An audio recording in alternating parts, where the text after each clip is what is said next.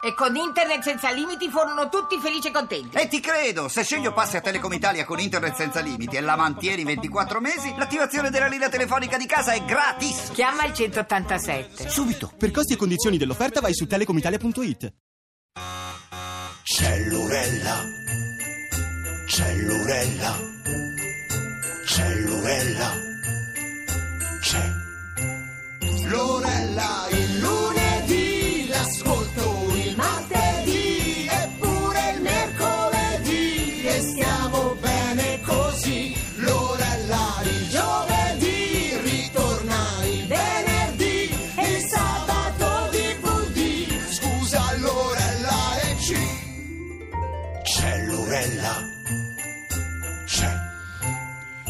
E certo che ci siamo, siamo più carichi che mai, partiti con qualche minuto di ritardo ma assolutamente motivato perché insomma abbiamo ascoltato fino a pochi minuti fa il discorso dal Quirinale del nostro Presidente della Repubblica Giorgio Napolitano e, e noi siamo pronti ad affrontare il tema di oggi che in qualche modo, come dire, riguarda un po' anche quello di cui ha parlato il Presidente. Oggi parleremo di buoni propositi, abbiamo ascoltato i buoni propositi del, del Presidente della Repubblica, oggi invece vogliamo parlare un po' dei nostri buoni propositi, appunto eh, che cosa che cosa vorremmo aspettarci per questo 2013 e vi ricordo insomma che è molto importante come sempre la vostra partecipazione, cominciate ad inviare eh, i vostri messaggi al 335 699 2949, i buoni propositi per l'anno nuovo, vogliamo conoscere i vostri pensieri, le vostre idee. Prima però di entrare nel vivo della, della, della nostra trasmissione volevo darvi una bella notizia perché insomma noi la settimana scorsa ci siamo occupati eh, di Teleton, ebbene devo dire che i risultati sono stati assolutamente eh, sorprendenti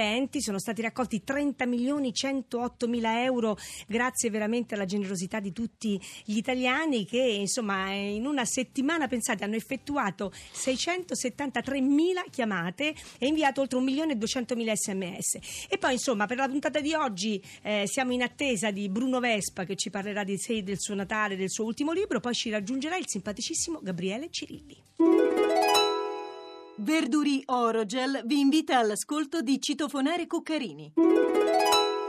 E in attesa dei vostri primi sms, io direi chiamiamo subito il nostro primo ospite. You better watch out, you better not cry, better not pout, I'm telling you why.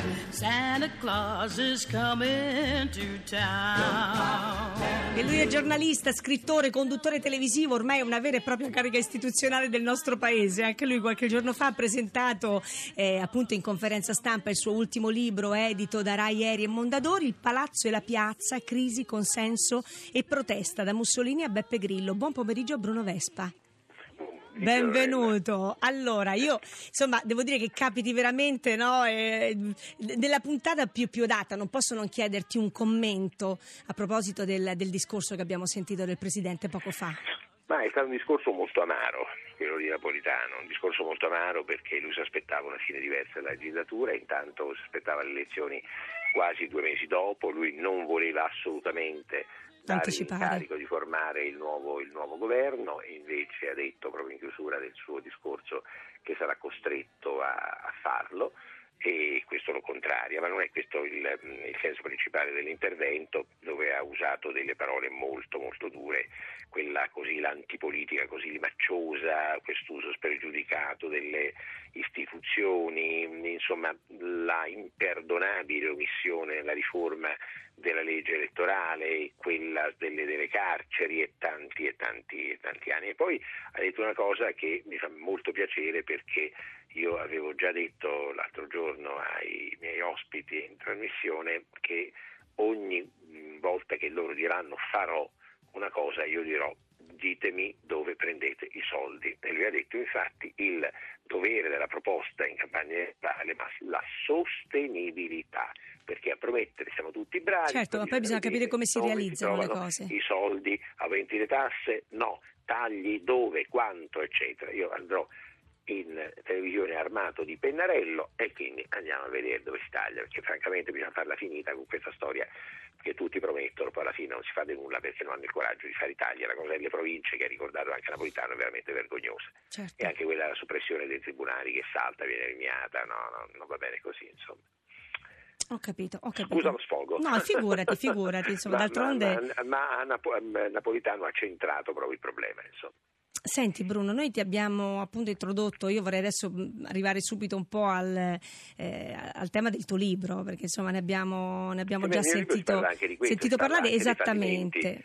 Esattamente. dei, dei- fallimenti della politica che poi portano all'antipolitica e portano a Beppe Grillo, insomma. Eh, devo dire che però insomma a me ha colpito molto la dedica che tu hai fatto, no? perché hai scritto ai miei Eh, figli, scusate figli. se la mia generazione vi ha lasciato solo debiti senza i soldi per pagarli, che cosa dobbiamo raccontare ai nostri E figli? dobbiamo raccontare che per la prima volta nella storia italiana, ma credo anche la storia più estesa, sicuramente nella storia italiana, eh, la, pro- la- la generazione dei miei figli è quella che avrà meno di quanto hanno avuto i loro padri. Noi siamo stati sempre abituati a, a semmai ad assistere i vecchi Mhm. eh, nei momenti di difficoltà, di disagio, quanto ci fossero, adesso abbiamo invece i nonni che si tolgono il pane di bocca per dare un euro al nipote o precario o disoccupato. Sì, si è creato una- veramente una specie di cortocircuito. E questo, questo è terribile e inaccettabile in un paese benestante, tra virgolette, come il nostro, perché poi gli italiani, le statistiche dicono che sono tra i più ricchi, tra virgolette, del mondo, perché hanno la casa magari e questo fa ricchezza, però poi però arriva l'IMU che è una E poi il problema è capire anche com'è distribuita Eh, la appunto, ricchezza. insomma, eh, appunto, sì, sì, questo sì. Eh, questo è- Senti Bruno, il tuo, il tuo libro comincia con il crollo di Wall Street del 1929. A più di, di 80 anni appunto da quel tragico momento che inizialmente insomma in Italia fu anche un po' sottovalutato. Leggendo questo libro si ha proprio l'impressione che la storia non ci abbia insegnato nulla. È così? È vero, come dice Galbraith, l'economista più importante della prima metà del del Novecento, il denaro in circolazione è sempre superiore all'intelligenza degli uomini. Eh, L'ingordigia, il Padre Eterno ha fatto, ci, ha, ci ha mandato al mondo, ha fatto delle cose meravigliose, poi ci ha fatto anche qualche dispettuccio, insomma, no? Quindi gli Ah, ci uomini mette alla prova? Li ha fatti, esattamente, ci mette alla prova. E noi siamo naturalmente ingordi. Se un titolo sale, non diciamo, beh, meno male, ho guadagnato un po' di soldi, adesso lo rivendo. No, deve ancora risalire. Siamo, siamo portati istintivamente alla speculazione. Specula oggi, specula domani, succede E Wall poi abbiamo Street, visto cosa è accaduto. eh, esattamente, poi tutte le follie di cui io parlo anche nel libro che hanno portato a- appunto a- alla crisi americana, a- ai subprime che sono nient'altro che titoli ceduti a persone che non erano in grado di rimborsarli e a- al primo starnuto di crisi i mutui non si pagano, le rate non si rimborsano, E salta tutto. e salta il sistema. E arriviamo a un anno fa circa, no? perché arriva questo governo tecnico. Tu fai una simpatica similitudine con il miracoloso lavoro che hanno fatto i topini nella casa di Cenerentola, Di Cenerentola, trasformando sì. Palazzo Chigi da zucca in carrozza principesca. Senti, ma come siamo secondo te dopo un anno? Ma insomma, bene non stiamo, no? I dati sono peggiori dell'anno scorso, questo è un, è un fatto. Ma io quando nel, nel libro ho parlato con tutti i protagonisti, ho avuto tre ore di colloquio con, con Mario Monti e, e gli ho ricordato quando lui contestava Tremonti, eh, cioè apprezzava Tremonti per il rigore, ma gli diceva eh, però eh, Ministro lei non ha mh, garantito la crescita e io ho detto Presidente nemmeno lei ha garantito la crescita e lui disse sì ha ragione ma le riforme che noi abbiamo fatto la garantiranno. Adesso il problema è di vedere quando arriverà questa benedetta crescita e come ci arriveremo. Certo, perché Ecco, qua- il quanto sia è questo lungo termine, certo. Eh, appunto, il problema è di non arrivarci morti, insomma. Senti, in un, è altro, in un altro paragrafo tu affermi che l'euro ha salvato l'Italia ma non gli italiani. Questa è una battuta che io feci a Prodi, quale mi disse, ma no, ha salvato anche gli italiani. No, l'euro ha salvato l'Italia perché l'euro è una camicia di forza, d'accordo? Noi prima eh, andavamo, campavamo con le svalutazioni. Se a un certo punto le- l'economia non tirava, si svalutava la lira e quindi le esportazioni respiravano e tiravamo a campare, fino alla follia degli anni Ottanta quando abbiamo raddoppiato, poi vivendo al- allegramente a debito, abbiamo raddoppiato il, il debito, il debito pubblico. Ha rovinato gli italiani perché il tasso di cambio è un tasso di cambio, io non credo che poi sia stato un, non lo so, francamente c'è una lunga polemica, troppo, troppo poco, eccetera. È un fatto però che gli stipendi in lire erano una cosa molto diversa dagli stipendi in euro. Per cui gli italiani sono trovati, una parte cospicua degli italiani sono trovati improvvisamente più poveri. Poi per i cicli della vita, allora ne approfittarono, anche se si arrabbiano, ma la verità è questa, ne approfittarono i commercianti, gli artigiani, i quali subito fecero dei prezzi in euro che non avevano nessuna Sì. parentela con i prezzi in lire. Poi sono quelli che hanno pagato di più la crisi, perché mentre adesso i lavoratori a reddito fisso Ti devo, ti devo interrompere pagati- un attimo, Bruno, perdonami Prego. perché ho il GR1, ma ci risentiamo fra, fra pochissimo.